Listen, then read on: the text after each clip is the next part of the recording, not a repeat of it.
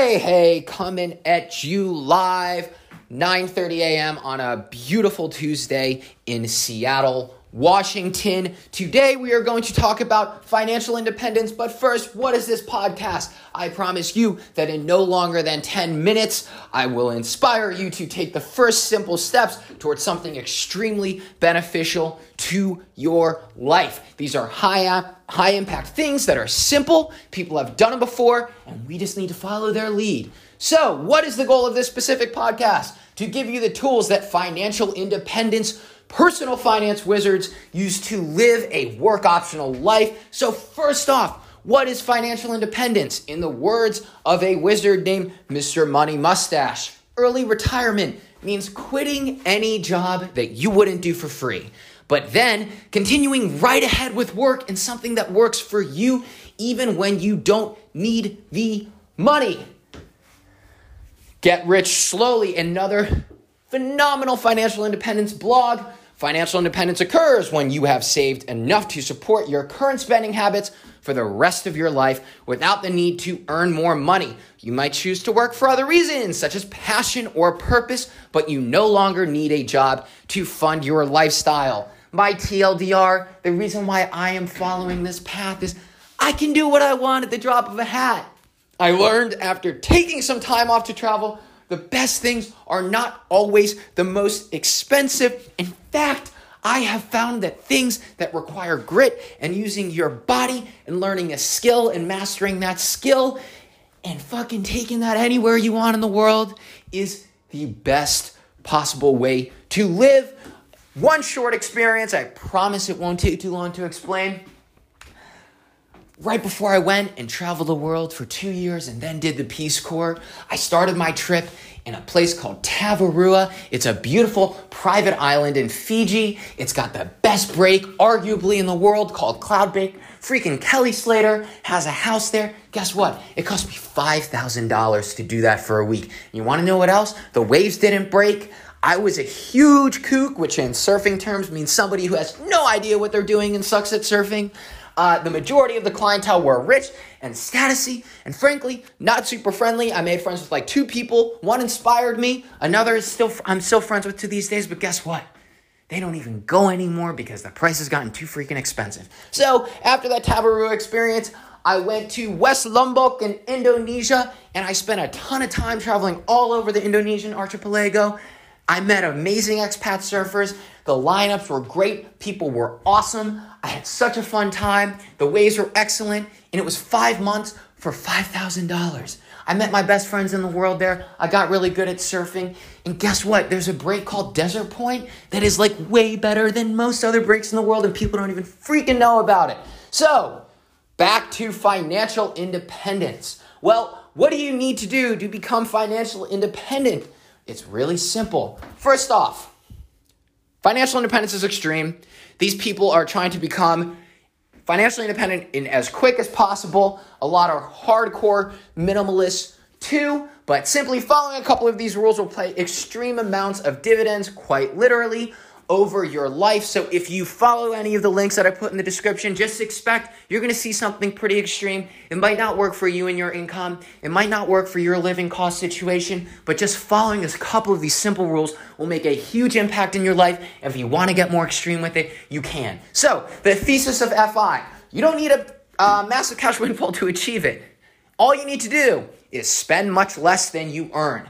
The rule of thumb for the financial independence lifestyle is 50% plus of your income. The second, invest in low cost index funds that typically return 11% pre inflation per year, and you're gonna pay less than five basis points, which is 0.05% per year for that fund. The third tenant, remove luxury, focus on happiness itself. And so, to double down on that Tavarua experience and give you a little math behind it, Tavarua for a year would cost $250,000.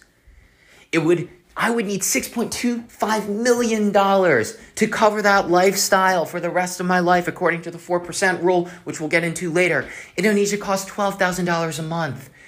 Or, sorry, $12,000 a year. That's 300K according to the 50% rule.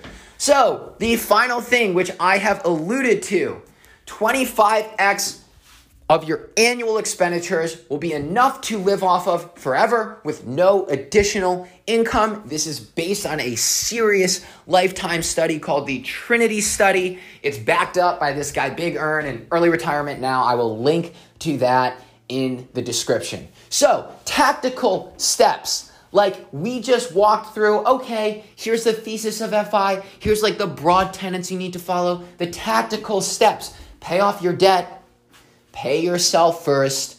I recommend, in order to do this, you remove unnecessary expenditures from your life and add them back as they equate to happiness. The third, save. The savings waterfall is right here. Create a safety net. Some people do six months, I do two to three for my work situation. Right now, with the US economy, I'm good to go. I've also got a bunch of money in a Roth, which you can take out tax free, or at least your contributions.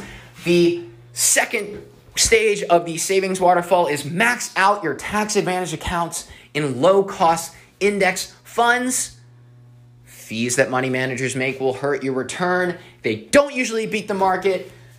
You max out your 401k and you max out your individual IRA or Roth IRA. You can get this money out early it's called a Roth conversion ladder. I can explain it in the next podcast.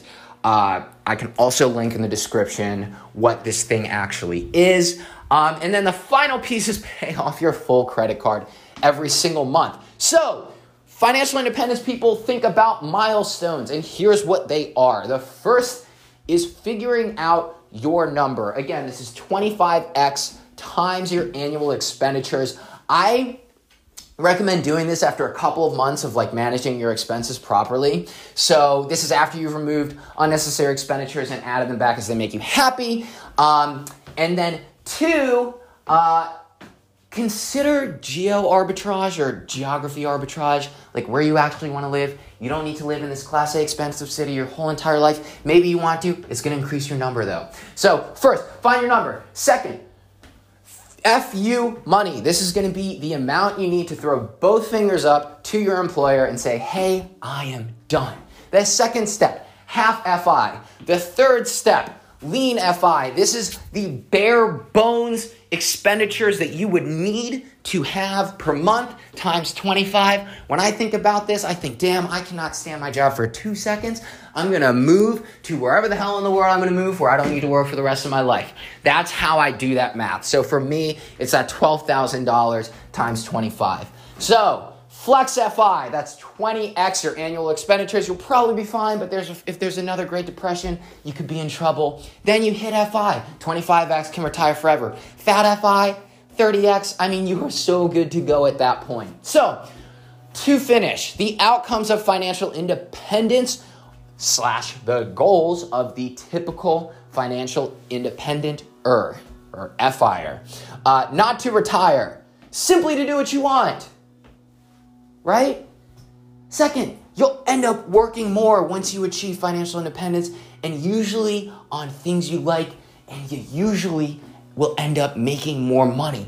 For example, three people that I love to follow who have inspired me on the way. This guy who calls himself the mad scientist just went back to work at a quant hedge fund. He wasn't even doing that beforehand. He was like living out of an RV. It's like a crazy, crazy story. You should check out his blog. The second, Mr. Money Mustache makes hundreds of thousands of dollars per year on his blog alone. JL Collins, he has a best selling book. And guess what? He doesn't even own a house anymore. He's kind of hilarious. He's like, the upkeep's too much. I live in a condo with my wife. It makes me really, really happy. I rent it, right? Um, and then the final piece, and this is a general piece that like most retirees follow as well. Once you hit your financial independence number, you end up spending less money because your happiness is coming from something other than money. You're not kind of mitigating your unhappiness in your work with what you're spending. If work makes you unhappy, work makes some people very happy. I'm not coming at you like that. Um, and a lot of people end up donating this excess money to charity. So let me know your thoughts. The links to the articles I reference are in the description. Take the first step.